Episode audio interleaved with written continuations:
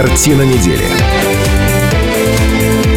На радио «Комсомольская правда». Иркутске 17.05. Вы слушаете радио «Комсомольская правда» на 91,5 FM. В студии Наталья Кравченко. Всем иркутянам, всем нашим слушателям в других городах я желаю доброго вечера. Каждую пятницу в эфире радио «Комсомольская правда» программа «Картина недели». Главные события семи уходящих дней сегодня обсуждаем в таком составе. Медиа-менеджер, руководитель проекта «Иркипедия» Владимир Семененко. Володь, добрый вечер. Доктор исторических наук, профессор Станислав Гальфарб.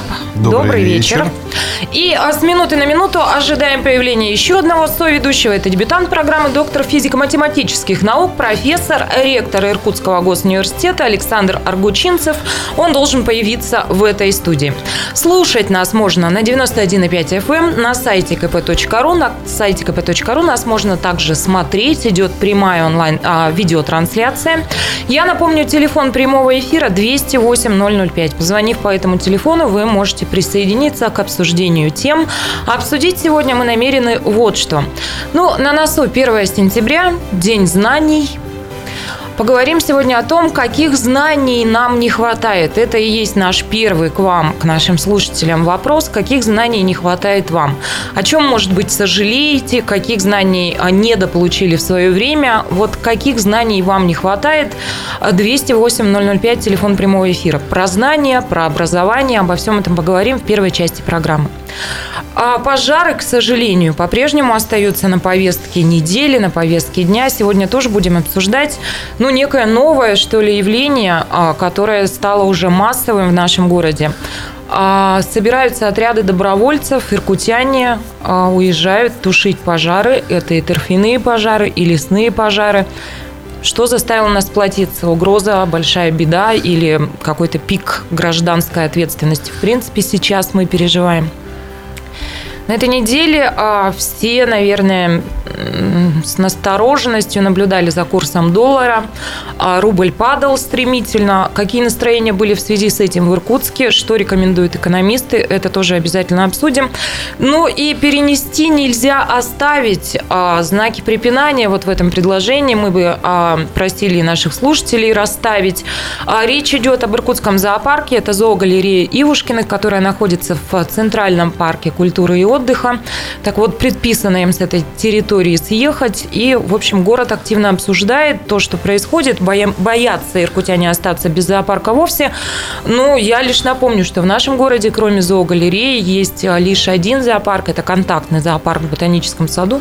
Ну и наши слушатели в теме дня, когда мы обсуждали эту проблему, говорили о том, что, ну, безусловно, это стыдно, когда в большом городе, коим Иркутск вроде бы является, нет приличного зоопарка. В общем, об этом тоже поговорим. Ну, а для затравки я бы предложила вам вот какой тем. Друзья, я сегодня с грустью подумала, что это последняя программа лета. А, давайте обсудим общее а. Кстати, я не сказала ничего про выборы. А, на данном этапе предвыборные. Ну, это знак, это знак. Мы все про них забываем. Забываем. Ну, нету выборов, нету в городе примет выборов. Нету очевидных. выборов и нету Шмидта. Он сегодня да. нас покинул. Ну, Шмидт нас, да, покинул. А он у нас специалист по выборам. Ладно, закрыли тему выборов, видимо, на сегодня. Ну, может быть, наши слушатели нам подкинут какую-то да. информацию к размышлению. 208-005, телефон прямого эфира. Ну, а пока ваши ощущения от минувшего лета. Ой, тяжелое было лето и не только, видимо, в связи с пожарами. Тяжелое оно было по ощущениям вот этого климата, атмосферы, тяжелой, душной, и э, экономическая обстановка не совсем благоприятная э, оставила, видимо, тяжелое воспоминание. Какое-то душное лето 2015-го. Я помню, был такой фильм «Холодное да. лето». 1900. Душное лето как будто вот предгрозовая атмосфера, и вот она скоро, Думаешь, скоро грянет буря? грянет. Ты э, роман случайно молнии. не начал писать? Да тут и без романов, так сказать, Буря. нехорошие предчувствия овладевают людьми. Ой, я тебя умоляю. Значит, э, у меня хорошие предчувствия, и вообще к погоде э, отношусь как к курсу доллара и евро. Да я, собственно, не про погоду даже. Это Владимир Анатольевич в эту плоскость. Ну и про лето. Вообще про ощущение лета. Вот да? про ощущения. Вот э, надо уметь жить, учиться уметь жить. Мы, к сожалению, не умеем отдыхать Нас этому не научили. Вот знаете, что значит уметь жить? Э, Это значит, что если ты чувствуешь приближение какого-то стихийного бедствия, к нему быть готовым. Нет, Так а Чтобы что, потом что тебе не говорили, Нет, у- что ты, стрекоза, Нет. все лето пропела, нет. проскакала. На, мое, на мой взгляд, ощущения должны быть следующие. Э, Ты должен уметь себя реализовать. Вот все, что в тебе заложено, надо пытаться реализовать положительно. Это, вы знаете, мы подходим к основной нашей теме, которую в первом части планировали обсуждать. Это тема знаний. А у слушателей мы сегодня спрашиваем, а каких знаний не хватает вам? Ну и, собственно, про самореализацию, да, это напрямую связано. А вам каких знаний не хватает? Ой, мне много чего не хватает. Вот э, в последние годы все, что я делал э, с архивами, наукой, как-то так получалось, что я гуманитарий по образованию, но все время э, работал с экономикой. Ну, настолько, насколько я мог с ней работать, естественно, в популярном виде. И тема докторская, и тема кандидатская у меня были связаны с экономическими вопросами. Поэтому мне, конечно, остро не хватает э, знаний экономики. И Я закончил, пошел и еще получил образование MBA, то есть мастер администрирования. Мне не хватает знаний в этнографии, в археологии. То есть вот на сегодняшний день э, мне не хватает тех знаний, которые по специализации не давали. Ну, собственно, в нашей студии а, вот-вот появится уже Александр Аргучинцев. Мы его видим, да, сейчас пригласим его в студию. Ну, а пока, а, Владимир Анатольевич, а вам каких знаний не хватает? Ой, мне, естественно, тоже многих знаний не хватает. Это, это тоже связано с профессией, потому что человек, работающий в СМИ на командных должностях, а я так и работал редактором, и он должен как-то более-менее ориентироваться во всех вопросах жизни, чтобы не попасться на том, что журналисты ему подсунули какую-нибудь туфту. Но говорят, что журналист это как это Дилетант широкого профиля. профиля, а Да. редактор и вовсе уж должен быть. Ну как да, то. но он должен быть такого высокого полета, чтобы чуять э, неправду, фальсификацию как бы на лету, вот, Вот даже смотри- не сильно разбираясь в вопросах. Вот я теперь понимаю многих э, своих учителей университетских, которые говорили, там, учи математику, учи физику. Я когда стал писать учебник по теории и практике массовой информации, я понял, что надо идти вначале в Средневековье. Ну, вот, что, вот- вот- а знаешь почему? Потому что первые университеты были там. первые университеты. Об университете и о жизни высшей школы мы тоже сегодня поговорим через 4 минуты. А к вам сегодня, наши слушатели и зрители, мы обратились с вопросом, каких знаний вам остро не хватает, где вы их недополучили. 208-005, телефон прямого эфира, мы продолжим через 4 минуты. Картина недели. На радио «Комсомольская правда».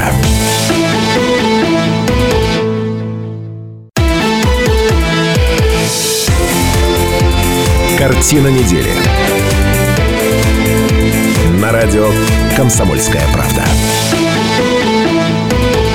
91,5 FM на радио «Комсомольская правда». Продолжается программа «Картина недели».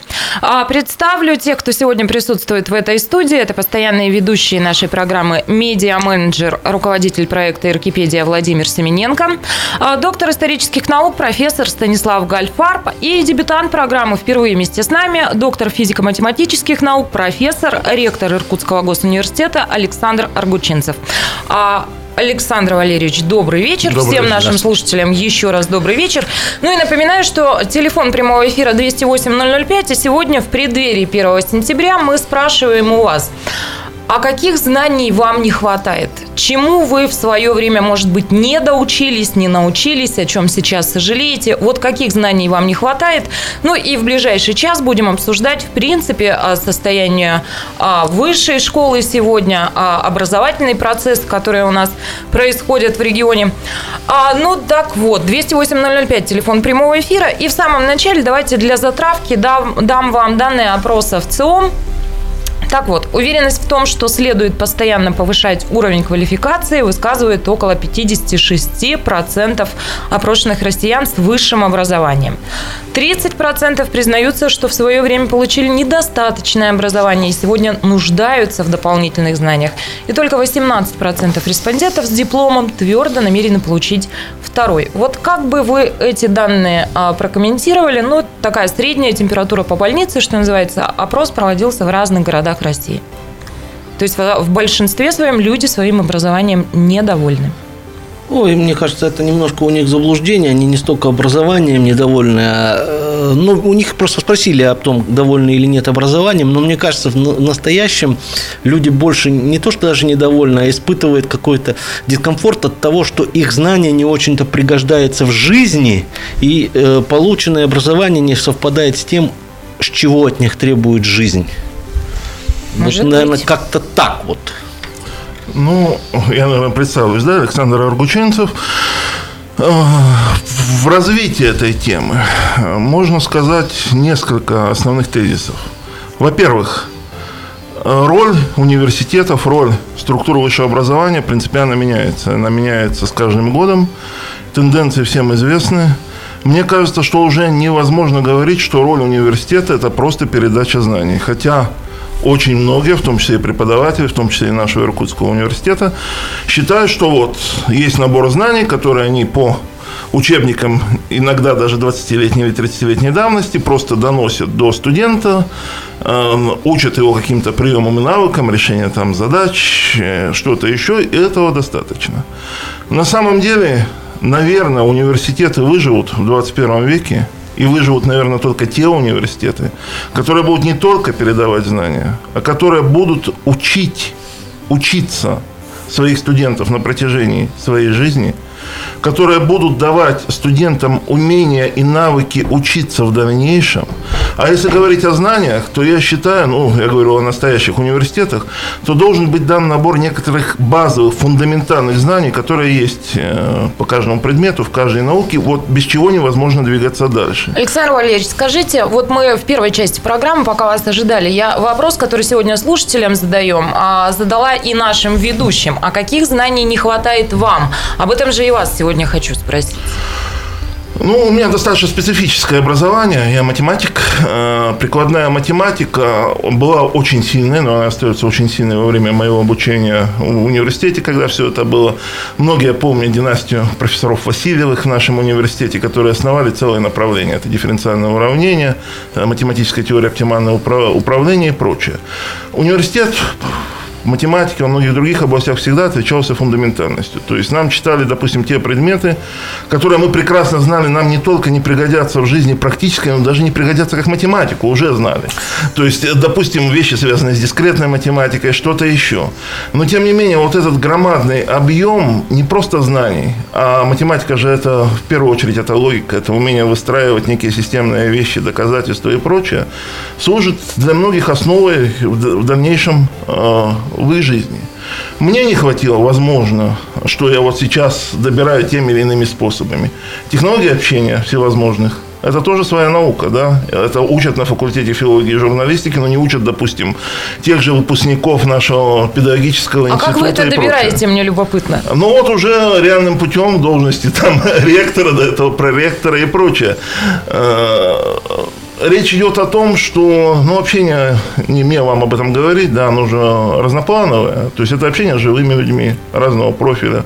То есть одно дело, ты доцент, допустим, и общаешься с, со студентами, там, со своей группой, с несколькими группами.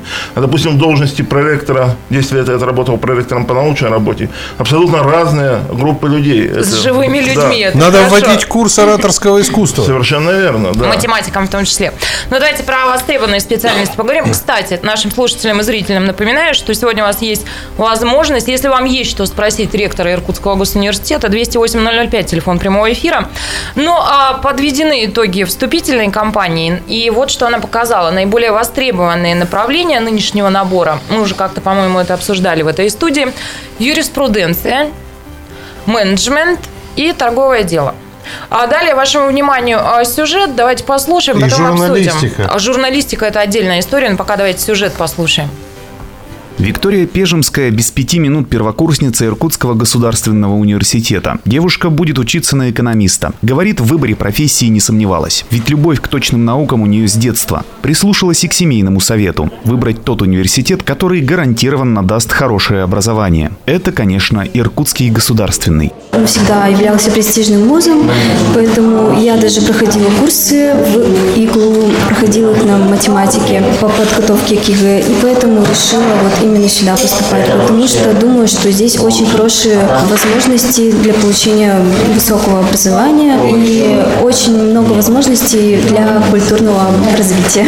В этом году набор в университет традиционно высокий – около шести с половиной тысяч человек. Самые популярные направления – это юриспруденция, торговое дело и экономика. На них всегда огромный конкурс, но берут только тех, кто действительно хочет и может учиться. Рассказывает Дмитрий Матвеев, ответственный секретарь приемной комиссии ИГУ. После первого курса отсев не такой большой, поскольку все-таки мы зачисляем наиболее подготовленных абитуриентов, и уже на стадии приема мы устанавливаем такие условия, что минимальные пороговые баллы по некоторым из предметов, которые требуется при зачислении, они выше, чем установлен Рособорнадзор. Поэтому мы сразу отсекаем уже тех, кто ну, не смог бы, наверное, учиться в университете. К слову, наше образование ценят не только иркутяне. Каждый год в университет приезжают поступать иностранцы. Ведь ИГУ ежегодно входит в списки лучших вузов. Причем не только в России. Совсем недавно университет снова оказался в рейтинге лучших учебных заведений стран БРИКС, став в этом списке единственным высшим учебным заведением Приангария.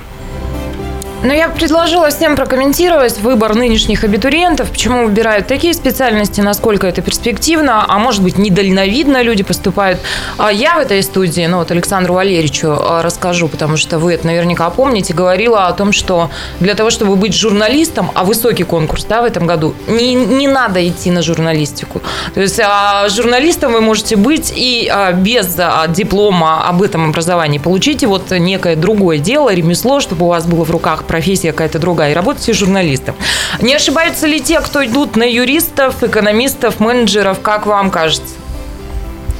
Да, наверное, не ошибаются. Я в прошлый раз тоже говорил, работодатель очень часто просто смотрит на наличие диплома, а не на наличие профессии. Да, наверное, высшее образование и не дает профессию, оно дает базис для практической деятельности, по крайней мере, сейчас. Вы знаете, вот мне кажется так, если бы я смог быть прекрасным сварщиком, то я бы зарабатывал не менее того, чего э, зарабатываю сейчас. С грустью в голосе говорите, профессор. Просто я предполагаю, что мы немножко неправильно вопрос ставим. А, люди идут на ту или иную э, профессию подчас неосознанно, во многих случаях осознанно, а подчас неосознанно. Там он, Маня закончила этот факультет, я туда пошла. Тут родители сказали, иди-ка, дружок, сюда. А, понимаете, выбор, э, вот я бы поговорил лучше о выборе вуза, а не только о выборе э, того или иного факультета. Смотрите, экономика везде есть, и где она лучше. Математика есть, наверное, в каждом вузе, но в Иркутском университете она фундаментальная, она специальная. Но когда журналистики учат в политехе или в нархозе, или в иньязе, я начинаю как-то с трепетом относиться к этой профессии. Мне это кажется странным. Безусловно, ну, несколько и объективных, и субъективных факторов. Часть из них уже была упомянута. Но почему-то никто не говорил о том, что а, вот наши дети, выпускники школ, сами себя ограничивают уже с марта когда они принимают решение о выборе а, тех единых государственных экзаменов, которые они будут сдавать. А, хотим и не хотим, мы мы живем в этой системе ЕГЭ. В этом году все еще более осложнилось. Ну, реформы образования продолжаются. По математике ввели теперь не только обычный ЕГЭ, но два вида. Базовый и профильный. Базовый легче, все сдают базовый. Профильный сложнее. И поступить уже могут мало где. Цифры этим, все да? знают. Э, почти треть выпускников школ вообще не сдали ЕГЭ по математике. Александр Валерьевич, мы продолжим через 4 минуты об этом говорить. Сейчас у нас короткая реклама и новости. Мы вернемся в студию. Оставайтесь на 91,5 FM. Картина недели. На радио «Комсомольская правда».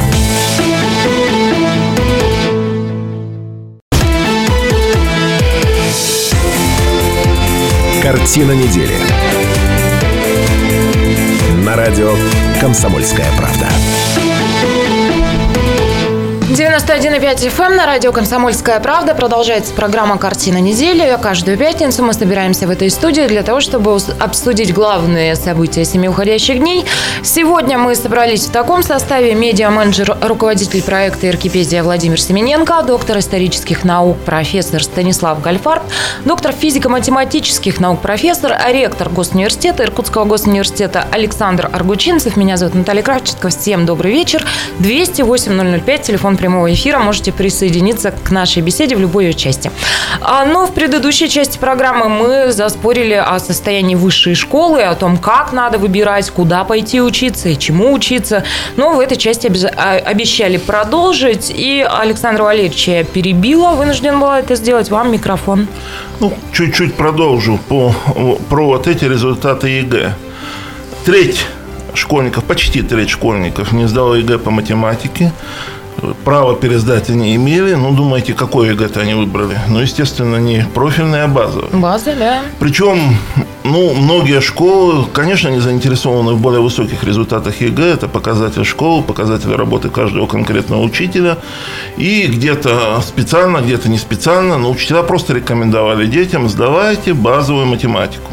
В результате Выпускники наших школ сразу отсекли для себя возможности поступать практически на все естественно-научные направления специальности, на все инженерные, на все технические. И пошли в журналистику все. Да, но это не так плохо, наверное, потому что об этом уже говорилось. Из большого числа университет может выбрать достаточно хороших, достойных абитуриентов, хотя бы по баллам ЕГЭ. По журналистике есть еще, правда, творческий конкурс. Александр Валерьевич, а можно в этом месте спрошу да. вас вот о чем? Это э, термин, авторство которого и вам в том числе вот приписывают поколение СМС. Говорите вы о нынешних абитуриентах, и вы говорите о том, что это люди, которые не умеют складывать слова в предложения. Их предложения не выражают законченную мысль. Так ли это? Ну, это не мое авторство, это авторство одного из доцентов Института математики нашего университета. Я уж не буду раскрывать тайну его фамилию. Э, ну, есть такое мнение, наверное, оно не безосновательное, что информацию некоторым, нельзя говорить за все поколение, ну, определенной категории наших молодых людей нужно давать сжато 5-10 строк, потом SMS делать перерыв, смс, да, и вот пытаться вот такими порциями как-то давать учебную информацию. Есть такое, ничего Я не поделаешь. эту лекцию. Да. да. Я вот буквально вчера слышал, что Оксфордский университет очень сильно упал, потому что, ну, в силе даваемого образования, потому что он стал подделываться про то огромное количество студентов из Азии и Африки, э, которые приезжают туда учиться, даже не зная английского языка, и для них дают общеобразовательные какие-то предметы, типа европейские ценности, пять лет их отучивают, они так и не выучив ну, английского языка, нет, уезжают. А что тут удивляться? Я помню, когда у нас был подготовительный факультет в Иркутском университете, и учились граждане, не буду говорить, каких стран, они целый год пытались вот. выучить русский язык. Вот, вот давался на это а сейчас так вот, если с СМСом начать, э, СМСками начать обучать студентов, это же вообще университет упадет. Ну, вот тут я, например, считаю, что э, сильные все равно выживут. Не все такие. Нет, тут вопрос э, в стратегии. Мне кажется, не должен университет подкладываться под молодежь. Молодежь должна подкладываться под университеты, под его высокие требования. И тянуться за, а за для, а для этого, мне кажется, нужно некоторые учебные заведения, в частности, Иркутский государственный университет, вообще вывести из этой коммерческой бодяги сколько стоит обучение, чтобы он вообще об этом не думал. Он думал о качестве образования, о качестве научных Давайте исследований. Давайте господина Арбучинцева, ректора, а, спросим, что вы думаете про такую революционную инновацию? Серьезнейший вопрос. Мы были бы рады, если бы наш университет достойно финансировался из федерального бюджета, и средств хватало бы и на зарплату преподавателям, и на все нужды университета. Вы прекрасно знаете, что университет у нас большей частью э, в корпусах странно старой постройки, очень большие расходы даже на поддержание хоть в каком-то нормальном состоянии. У нас есть примеры. Присоединившийся педагогический институт, бывшая Восточно-Сибирская государственная академия образования, не, практически не имел коммерческого набора. Очень небольшие там были деньги от заочников в основном.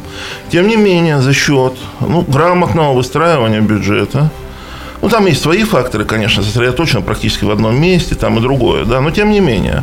Была обеспечена достойная зарплата преподавателям, одна из самых высоких в городе и в области, нормальное состояние корпусов и прочее.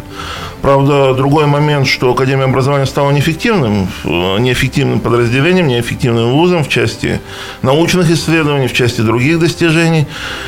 Нынешние реалии таковы, что вузы в условиях их финансирования не могут отказаться от так называемых студентов с полным возмещением затрат на обучение, но нельзя впадать и в другую крайность когда за счет демпингов, э, за счет набора вала вот этих студентов просто теряется качество образования, и вуз превращается в некую контору, ну, просто по некой затяжной выдаче дипломов, да, вот не сейчас, вы сегодня, так сказать, деньги, а там 4, через 4 года вам диплом бакалавра. То есть где-то нужна золотая середина, э, пока вот ряд вузов пытаются более, одни более успешно, другие менее балансировать. Вот вы знаете, и еще вообще нужно это запретить. А, смотрите, стоимость образования в Иркутском университете и в ряде других вузов одна из самых высоких, под 134 тысячи рублей. В год? В год. В то же время мы знаем в иркутских вузах, э, в политехе, э, образование 70 тысяч на те же самые специальности. Ну, естественно, человек, который получил соответствующий ЕГЭ базовый, по математике, и который идет туда. А что тут запретить-то, я не очень понимаю. Ну... А запретить, во-первых, демпинговать, потому что это образование. Здесь либо все должны быть равны, либо у всех должны быть разные условия. Я могу пояснить, это давно уже запрещено на самом деле. Мы не говорим сейчас о так называемых коммерческих негосударственных вузах, но если мы говорим о государственных вузах, то действует несколько основных нормативных законов. Это приказ министерский, последний датирован, ну, я имею в виду Министерство образования и науки Российской Федерации. Он датирован декабрем 2014 года. Это федеральные государственные образовательные стандарты, где явно черным по белому написано, что стоимость обучения одного студента с полным возмещением затрат на обучение не может быть ниже, чем стоимость субсидий, выделяемой государством на обучение одного так называемого бюджетного студента. Невыполнение этих федеральных законов может привести к самым жесточайшим последствиям для вуза, вплоть до лишения его свидетельства о государственной аккредитации. Одним из основных вопросов экспертов, которые приезжают при аккредитации вуза, стоит стоимость образовательных услуг – так если это законом все регламентируется, о чем разговор? Ну, то есть демпингуют, нарушили, будут наказаны? Ну, у нас между нарушением и наказанием иногда очень большой промежуток времени, а иногда удается и проскочить, потому что разным вузам разное время до аккредитации. Может быть, некоторые надеются, что все это еще как-то утрясется. Здесь я могу сказать следующее. Если говорить об обучении в Иркутском государственном университете, то, во-первых, идут неправильные спекуляции, что стоимость обучения выросла на всех курсах. Нет. Есть федеральный закон об образовании, статья 54, где написано, что если договор был заключен, следовательно, стоимость его обучения не может быть увеличена больше, чем на официально прогнозируемый уровень инфляции. На данный момент он у нас составляет 12,2%. И на этот год стоимость увеличена именно на эту величину, хотя мы все выходим в магазины и видим, что не на 12%, наверное, все-таки реально все изменилось. И еще один момент, если говорить об законе об образовании, одна единственная лазейка – та же статья 54. Это возможность снижения стоимости обучения отдельным категориям обучающихся с возмещением этой стоимости за счет собственных средств вуза. Ну, давайте подумаем, откуда они возьмутся эти собственные средства вуза? А теперь забавно. Э, э, сюрприз в студию. Итак, э, один из технических университетов города Иркутска набрал аж 100 студентов на журналистику там, ни школы нет, ни опыта нет. А второй экономический вуз набрал аж 130 журналистов. Ну вот и как они там Обращаюсь собираются... к этим людям. Бедные товарищи... пока не поздно, идите учитесь бедные, на бухгалтера. Бедные товарищи студенты. Ну, мы же понимаем, я думаю, все-таки большинство людей выбирают э, вуз э, по каким-то критериям далеким. Они даже не понимают, ну, а как они... А, вот, а слушайте, вот как? мы все госовские вот выпускники, правильно понимаю? Вот они да? смотрят жизнь вокруг. Вот вы почему Юристы... выбрали госуниверситет? Подожди, я это в 82 году. Я это, это я. А, да. А человек, который сейчас заканчивает, он смотрит, какая популярность популярна профессия. Ой, юристы, наверное, много заколачивают. Ой, в торговле, наверное, все работают. А где еще можно работать? Ну и менеджеры, Профессор наверное, Гальфарб везде сейчас требуются. что он сварщиком не стал. Вот и смотри, менеджер это офис-менеджер, подносить начальнику А что-нибудь. что- нет, Володя, ты утрируешь. Э, Торговли сиди э, на фортуне торгуй, и юрист типа тоже везде требуется. Ну, не, ну Нет, это ну ты это уже ты, конечно, совсем. да, Ну, большинство так и выбирает. А как выбирает? А на, а на журналиста пошли куда попало, это как А потому объяснить? что, потому что берут и потому что дешево. Правильно, а в университете 29 коммерческих Ну, журналистов. потому что дороже. Потому что дороже. Ну, так, Так вот я и говорю, люди выбирают не образование, а где дешевле или где популярнее профессия. И в этом по их виновато, и в представлениям. этом, на мой взгляд, виновато государство. Престиж хорошего образования должен быть, его нужно пропагандировать. Престиж Мы хорошего продолжим. образования А, я должен прошу быть прощения, у нас у 20 минут работодателя. перерыв. Сейчас у нас большая перемена. Вернемся в 18.05. Картина недели. На радио «Комсомольская правда».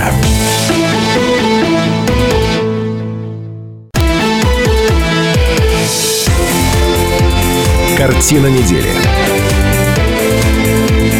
Радио «Комсомольская правда». 18.05 в Иркутске на радио «Комсомольская правда». Продолжается программа «Картина недели». Позади большая перемена, а мы вновь в эфире. Мы – это медиа-менеджер, руководитель проекта «Иркипедия» Владимир Семененко, доктор исторических наук, профессор Станислав Гальфарб, а доктор физико-математических наук, профессор, ректор Иркутского госуниверситета Александр Аргучинцев. А Меня зовут Наталья Кравченко. Всем нашим слушателям и зрителям осмотреть нас можно на сайте kp.ru, там идет прямая трансляция. Я еще раз говорю доброго вечера, еще раз приветствую мудрецов программы «Картина недели». Но мы продолжим. А, В первом часе мы как-то говорили в основном о состоянии высшей школы, о проблемах. А дальше тоже будем о тревожном говорить. А Следующая наша тема – это скачок доллара, падение рубля. Последние дни Иркутск бурлил. А После того, как в понедельник доллар а, вырос до 71 рубля, а, некоторые кинулись в обменники. Наблюдалась такая картина. Корреспонденты «Комсомольской правды» походили по обменникам, посмотрели. Ажиотаж в соцсетях достиг большого накала, и все задавались вопросами, а вдруг доллар будет стоить 100 рублей, может стоит сейчас купить валюту, а надо ли бежать за техникой, а что делать? Ну, в общем, была паника. Но сейчас я вашему вниманию а, предоставлю мнение экономиста Надежды Грошевой. Вот что говорят а, эксперты об этом. та ситуация, которая у нас была вчера, это не экономически обоснованная ситуация, это просто паника. Экономика не может рухнуть на, за неделю там, на 10% ни в одной стране. Соответственно, если Китай провел какие-то резкие меры, то все остальные, испугавшись, что если даже у Китая так плохо, стали как бы тоже пытаться там что-то ронять. То, что резко упала нефть там, и так далее, это тоже все-таки панические ситуации и спекулятивные. Понятно, что на любом падении любые спекулянты могут заработать. Поэтому вот в любой момент, э, когда люди начинают поддаваться панике, они начинают делать вещи, которые для них абсолютно невыгодны и неправильны. То есть в любой такой ситуации первое правило – это не паниковать. Смысл покупать э, телевизоры и прочее. Вот, кстати, даже по статистике прошлого декабря цены-то подняли все поставщики, ну, не все, но большинство, они подняли их в ноябре под панику. Люди по факту купили ту же самую технику по более дорогой цене, чем потом она была, допустим, в январе-феврале. Люди потратили свои накопления, которые, скажем так, могли положить в банк под проценты на этом заработать, под те вещи, которые для них не являлись предметами повседневного спроса. Ну, это мнение доктора экономических наук Надежды Грошевой. И главный ее призыв не паниковать. Но действительно, я не знаю, как вы пережили вот эти скачки и колебания. Были ли вы спокойны? Можно я скажу? Можно. Граждане, если у вас нету под подушкой миллиона долларов, то вообще спите спокойно. Забудьте о том, что есть кризисы. Вот все экономисты на протяжении 30 лет современной России нам мудро рассказывали, эти денежки отнеси туда, а эту часть сюда, а эту вот сюда. Вот, э, на мой взгляд, э, это все такие домыслы. У нас у каждого есть собственная практика. Эта собственная практика показывает, что нормальному человеку, который работает каждый день, у которого есть кошка, собака, жена, дети, машина и работа, не то, что паниковать не надо, а вообще думать об этом не надо. Неожидан поворот, я бы сказал. А если Наши- собаки нет, то можно уже А, То, волноваться? то- то волноваться, да, паниковать. А, слушатели наши присоединяются к разговору. А Николай Иннокентьевич на связи. Телефон прямого эфира 208-005. Добрый вечер. А, Добрый вечер. Я вот по поводу первой темы хотел кое- кое-что сказать. Пожалуйста. А, Значит, э, вот смотрите, я в советское время закончил Иркутский государственный университет. и поступал туда, туда при конкурсе 8 человек на место. Учебный процесс проходил на очень высоком уровне. То есть там были оборудованы лаборатории, там было такое строгое требование к подходу, к обучению и так далее и тому подобное. Сейчас все поставлено на деньги. А какая у вас специальность, скажите, пожалуйста? Ну, техни- э, физическая, физик. Физик. Да. Вот. А сейчас, вот пройдите в Государственный технический университет, все стали университеты. Хотя самый главный университет – это Государственный университет. Приятно слушать. И он дает, дает такие кадры, которые до сей поры работают во многих-многих университетах, нынешних уже университетах. И он и сейчас должен быть таким, а остальные должны быть институтами, техническим, там, транспортного и так далее. И вот в этих институтах, если вы побываете, вы увидите очень интересные вещи. В лабораторию куда заходите, там должна, должны изучаться машины, э, там или какие-то роботизированные комплексы и так далее, и так далее. Ничего нет. Стоят проекторы и проектором с помощью картинок показывают вот это, вот это, вот это так устроено. Поэтому процесс слабый. Второе. Если студенты, вы вот говорите, студенты там, они, да, они готовы платить больше, но чтобы было лучше. Вот. И второе, преподаватели и вспомогатели персонала, инженеры получают 15 тысяч от силы. В то время как проректора, их сейчас, сейчас куча. Если раньше был вот ректор государственного университета, в него Парфьянович был, Иосиф Антонович был деканом факультета, несколько их. И все, не проректоров-то было не минимально. Сейчас же куча, и все получают по миллионы. Поэтому учебный процесс по этой причине будет тоже слабый. Вот мои замечания. Вам Хотел удобно ответить на высказать. этот вопрос, или я отвечу, что проректоров кучи нету, это я точно знаю. Значит, в Иркутском государственном университете с 1 сентября 2015 года будет три проректора. Как и было, кстати. Как и было. По учебной работе, по научной работе и по административно-хозяйственной деятельности. Э, В наших условиях мы посчитали, что начинать нужно с себя. До этого было 4 проректора, и я не считаю, что это большое число. Посмотрите на сайты других вузов, все в открытом доступе есть и по 7, и по 8, и по 11 проректоров. Но мы будем справляться, если говорить о проректорах, то тремя проректорами, и, соответственно, у нас есть еще некие возможности по экономии на административно-управленческом аппарате, административно-хозяйственном и так далее. То здесь э, может быть и большая польза э, кризиса. Некоторые говорят, что кризис нельзя называть. Новые финансовые и экономические условия для России. Считаем деньги, считаем каждую копейку. Ну, я нашему слушателю, дозвонившемуся, это Николай Иннокентьевич, хочу сказать спасибо за улыбки двух профессоров госуниверситета, которые я увидела, а, когда вот первые две части а, озвучивала свои мысли Николай Иннокентьевич. Ну, в общем, а, порадовала вас, да, вот эта идея Да. всех в институты, университет один, все как было.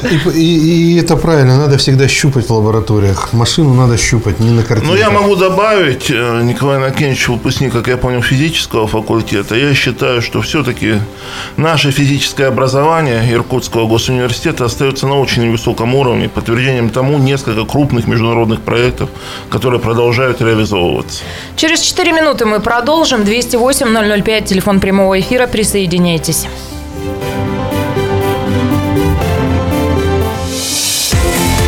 Картина недели. На радио «Комсомольская правда».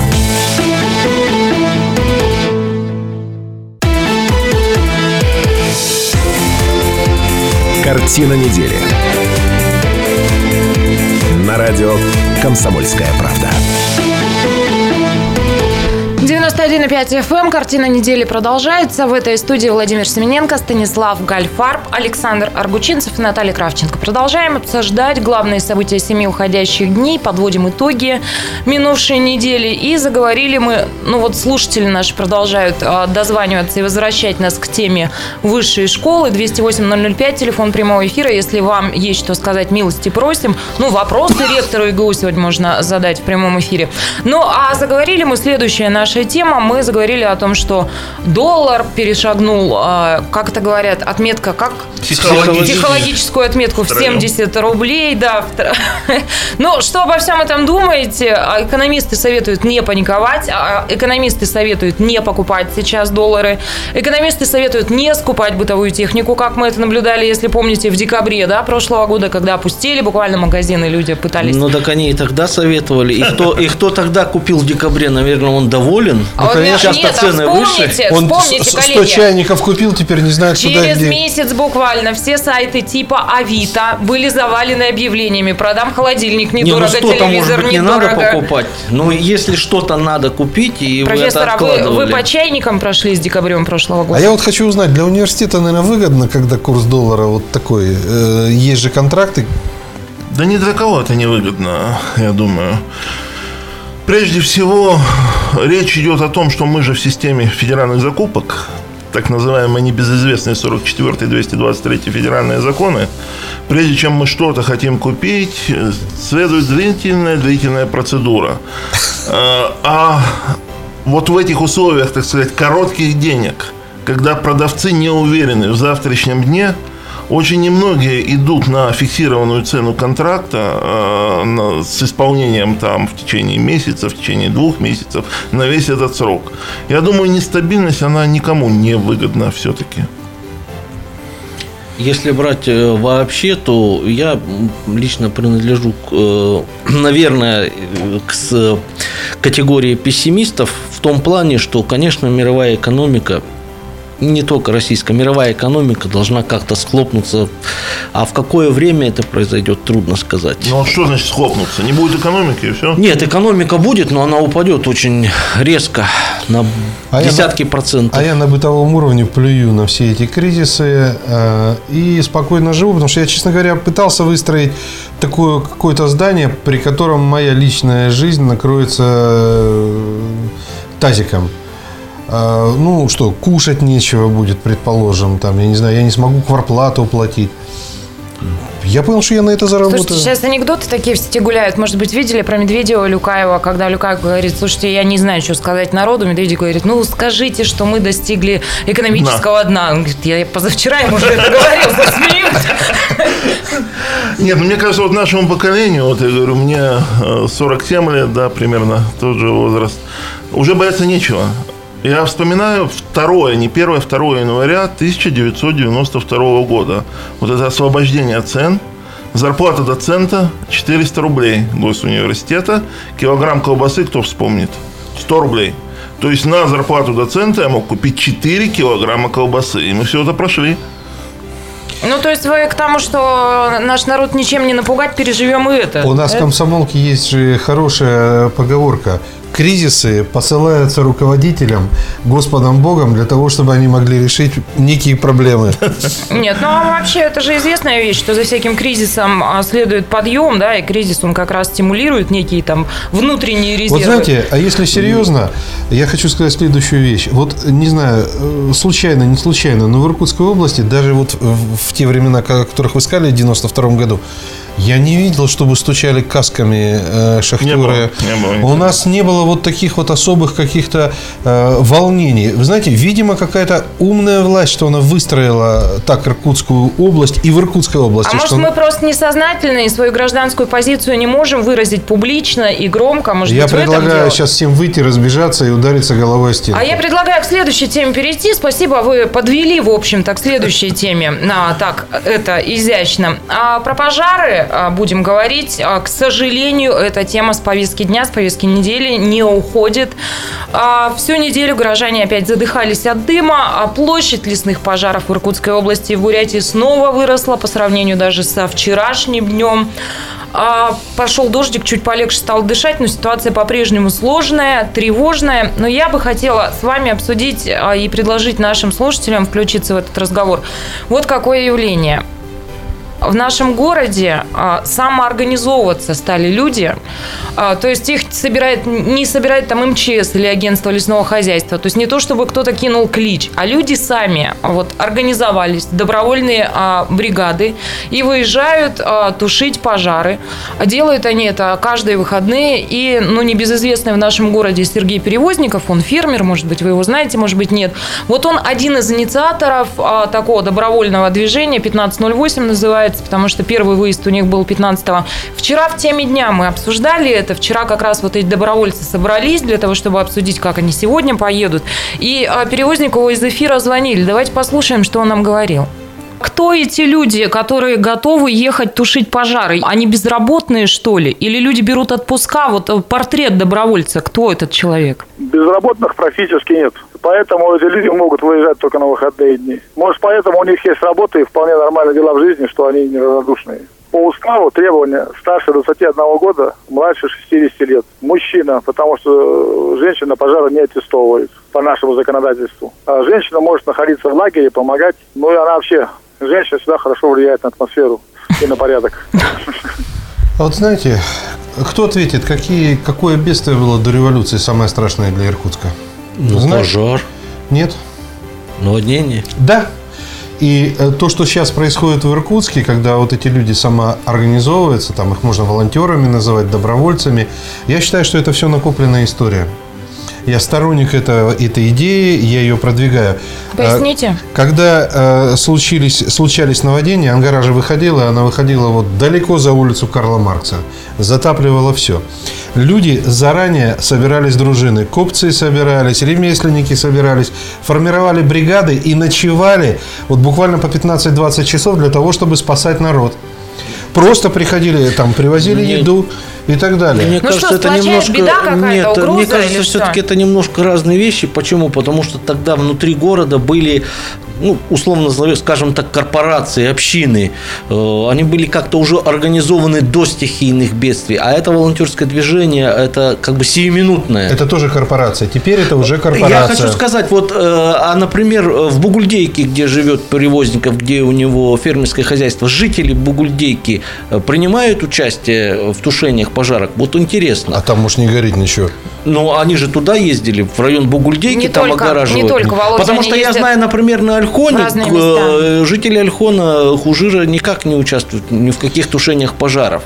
Я, Понимаешь, я просто дело? хочу сказать, что... В чем разница между тем Иркутском и нынешним волонтерским движением? Истинный корпоративный дух, он как раз приводит к таким положительным результатам. Вот я помню в университете, любая беда, любой праздник, мы очень быстро организовывались Нет, Владимир Анатольевич как раз говорит о том, что а, ну вот в дореволюционном Иркутске да, были некие корпорации, да, как Володя условно Они были назвал, организованы до... То есть уже были да. организованы. То, о чем вы говорите, это тоже. А здесь совершенно стихийно разные люди, ничем ранее не объединенные военные вот вышли на борьбу с общей бедой. Я, собственно, вас хочу спросить, как вам кажется, что людей сплотило в этот раз? То есть накопили мы некий, людей... некий уровень гражданской я, ответственности я вам, я вам, или беда общая? Как я что? вам скажу, э, э, это все безусловно гражданская ответственность, все, но их сплотила медиа их сплотили социальные, социальные сети. сети. Это очень немаловажно.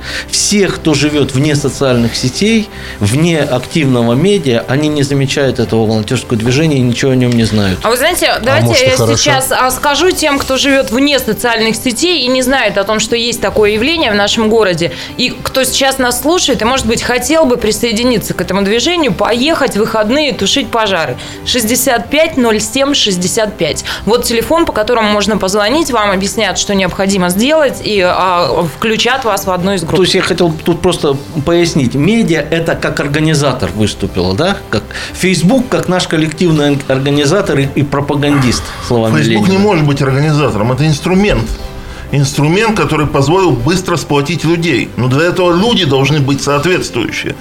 Вот. А я знаете, о чем подумала? Вот такая, ну, может быть, крамольная мысль, извините. А может быть, это все происходит, потому что модно? Ну, вот в Фейсбуке обозначили, да, и дальше, ой, я вот... Модно вот, в свои выходные ехать задыхаться в дыму за свои деньги на своей машине, ну, не знаю.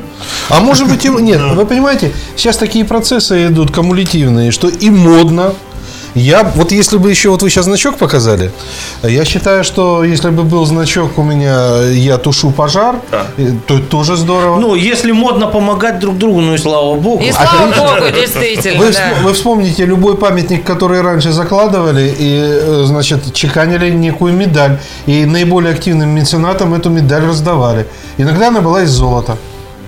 Ну, я бы вот подытожила этот блок а, словами Владимира Анатольевича. Если э, вот делать добрые дела сегодня модно, то и слава богу, действительно. Четыре минуты перерыв, короткая реклама, новости, телефон прямого эфира 208-005. Еще успеете присоединиться.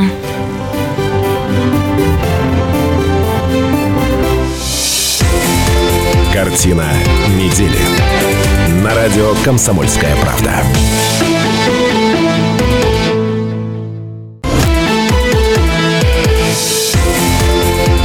Картина недели. На радио «Комсомольская правда». 91,5 FM эм на радио «Комсомольская правда» продолжается программа «Картина недели». Это итоговая информационная программа, в которой мы обсуждаем главные события семи уходящих дней. Обсуждаем сегодня в таком составе Владимир Смененко в этой студии, Станислав Гальфарб, Александр Аргучинцев. Меня зовут Наталья Кравченко. 208-005, телефон прямого эфира. И в предыдущей части программы мы стали говорить о том, что ситуация с лесными пожарами и горящие торфяники подтолкнули людей к тому, что иркутяне, в общем, без чьей-либо помощи, без каких-то призывов от э, ответственных структур стали организовываться э, в добровольные дружины и в выходные выезжают для того, чтобы тушить пожары. Я вот хотел сказать, э, что, наверное, все-таки не очень достаточное количество, будем прямо говорить, этих волонтеров, а ситуация-то действительно аховая. И в связи с этим я все-таки хотел бы сказать о том, что нужно иметь структуры, на готове структуры, которые бы очень быстро реагировали. Я здесь даже не столько МЧС имею в виду, сколько что-то вроде Национальной гвардии, в которой состоят по обязанности, например, все лица мужского пола. И во время таких бедствий проводится какая-то мобилизация людей. Именно принудительная мобилизация людей на какие-то Я вот... правильно понимаю, что все, кто служил в армии, в армии, Ну, они в запасе, да, они могут считают. находиться А в каком в случае Национальной гвардии. может быть объявлена вот такая мобилизация? Только ли это внешняя угроза какая-то? Или, или, Ну, или были нет, примеры, это когда име- стихийное бедствие, Стихи- например... Да, стихийное бедствие, Коллеги. там землетрясение, пожар, наводнение, когда нужна массовая помощь людей. Нужны просто рабочие руки. Нет, ну можно говорить просто о профессиональной армии не в части солдат. Есть же инженерное, есть саперное подразделение, обладающее техникой, превосходной техникой, которая роют те же самые траншеи, каналы, противотанковые РВы за буквально за минуты, чем там Так, бедные эти волонтеры лопатами, кстати, кирками а что-то сделают. почему да. армию не Вот мобилизовали? их-то вполне можно без, всяких, без всякой мобилизации просто перебросить А из нас- одной точки в другой. Слушайте, а почему этого не происходит? А потому что у нас здесь Министр за профиль две недели другой. дважды уже приезжал МЧС, да? Что творится? У нас первые человеческие потери уже. Погиб, а, вы знаете, на этой неделе в Бурятии у соседей погиб парашютист-десантник, который работал на тушении. Да. Еще один серьезно пострадал. А почему? Слушайте, правда, все, все федеральные выпуски новостей начинаются с Иркутской области и Бурятии. А правда, почему вот то, о чем говорит Александр Валерьевич, почему это не происходит? Ну, вы знаете, вот э, я хотел бы сказать следующую вещь. В прошлом году мы все смотрели, как горит Калифорния. Уж там и Национальная гвардия есть, и те же самые землеройные машины и так далее, и тоже ни черта сделать не могли. Все-таки я предполагаю так, что если горит наверху сопки, то туда никакая машина просто так не заберется. Нет. Это первое. Второй момент. Но, коллеги, у нас, наверное, не те профильные войска расположены в Иркутской области. Ну, сложно перебросить. Войска должны воевать где угодно и очень быстро они должны быть переброшены, иначе это не войска.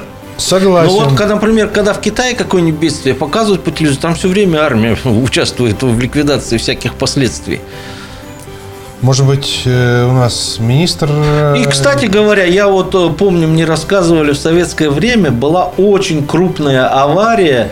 Э, Слушайте, в- у нас министр Братске. обороны Шойгу. В Бра- в Он Бра- чего своих не бросит Нет, к своим э, же? В Братске была очень крупная авария, и практически замерзал весь город, лупались трубы. Туда чуть ли не дивизию советской армии бросили на восстановление города быстро, Ну, чтобы тогда всё- МЧС не было в то время. Да. А вот, коллеги, как вы все от темы-то ушли? Мы же говорили вообще о настрое людей, о патриотическом Нет, так порыве. Нет, ну, любопытную, ректор вкинул любопытную мысль. Я вот сижу и думаю, почему мне это в голову не приходило, потому что мы месяц с вами обсуждаем эти пожары, так вот оно решение. Нет, ну правда, вот люди с лопатами, да, Нет, ну волонтер это бесценно. Вот человек, вот я даже для себя объясняю, если он своими руками спас хотя бы одну сосну, одну реликтовую сосну, он может для себя говорить, он не- я не зря прожил эту жизнь. Я спас сосну, я спас 10 сосен. Если каждый из нас это мог бы сказать, может быть, у нас и другое общество было. бы. Во, во всяком случае, он уже рубить лес не будет просто так, наверное. Те, кто вот сейчас волонтеры, я думаю, Да. они никогда ее не рубили просто так. Может быть. Ну, вот мне кажется, что просто наступает такое время, когда люди осознают, что необходимо плечо, что необходима выручка, взаимовыручка. Люди, по-моему, должны вот сейчас становиться добрее. Все-таки 30 лет разгула строительства чего-то нового, они людей вот при- немножко притомили. Знаете, наподобие, вот мы же с вами все ездим, в одном и том же месте роют, роют, роют, роют дорогу, при этом каждый раз говорят, мы сейчас это делаем для того, чтобы потом было хорошо. Люди устали от этого потом. Вот взаимовыручка, видимо, помогает адаптироваться. Ну, опять же, вот про соцсети мы с вами говорили, ну, как не сказать им спасибо, потому что, ну, раньше та самая взаимовыручка, это вот э, сосед э, шел к соседу, да, дом сгорел в деревне, вся деревня пошла э, строить э, дом. Сейчас, э, ну, мы не знаем, кто живет в соседнем подъезде и даже на одной площадке На с нами. Вот, ну, к сожалению, вот так, да. Ну, а те же самые соцсети, вот они помогают объединиться А я- и делать добрые дела. А я вам скажу, знаете, какая первая самая соцсеть была в Иркутске?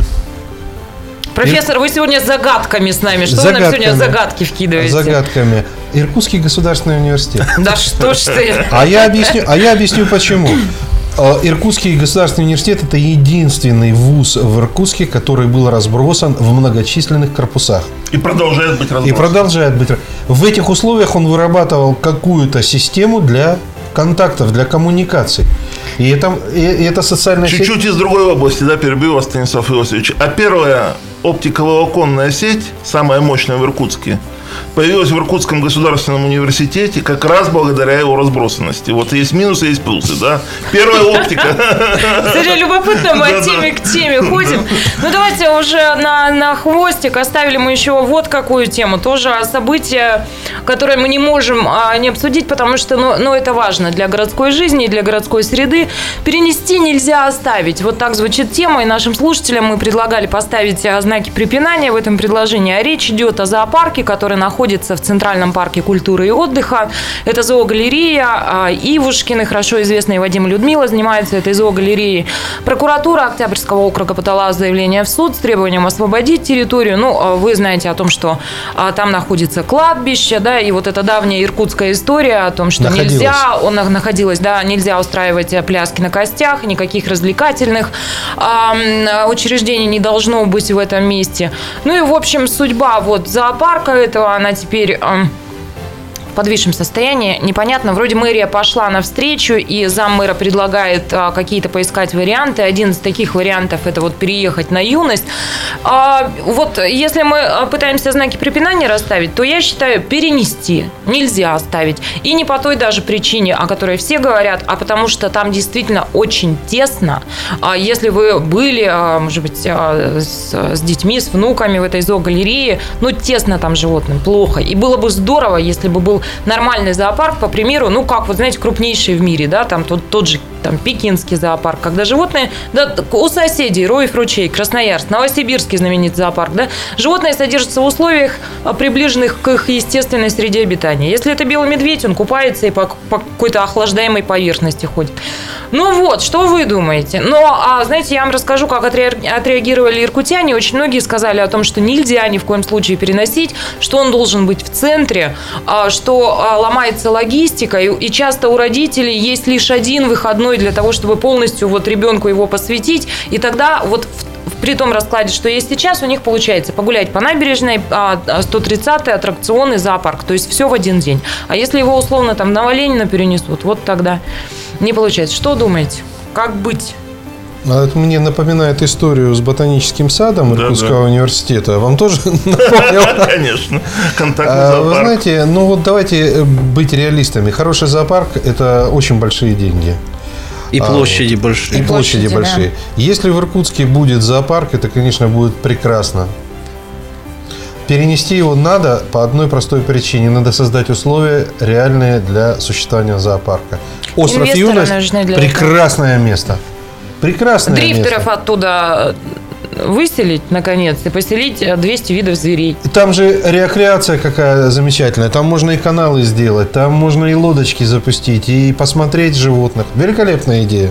Более того, я думаю, что надо было бы подписку сделать, и иркутяне бы деньги дали Ну, добровольно. тут, наверное, еще э, ситуация данная осложняется, что зоопарк вроде как бы частный, и вроде как бы государство, это государство, тут частное. Это был бы Тут- хороший пример, возможно, государственно-частного партнерства, о котором многие говорят, но реализация... Никто его не видел. Нет, ну некоторые Есть примеры примеры, есть, есть, есть конечно. примеры, но вот это было бы прекрасно. И со своей стороны, думаю, университет мог бы оказать помощь вот чисто в сопровождении. Э, То есть у нас достаточно большое количество хороших квалифицированных экспертов, как все это сделать.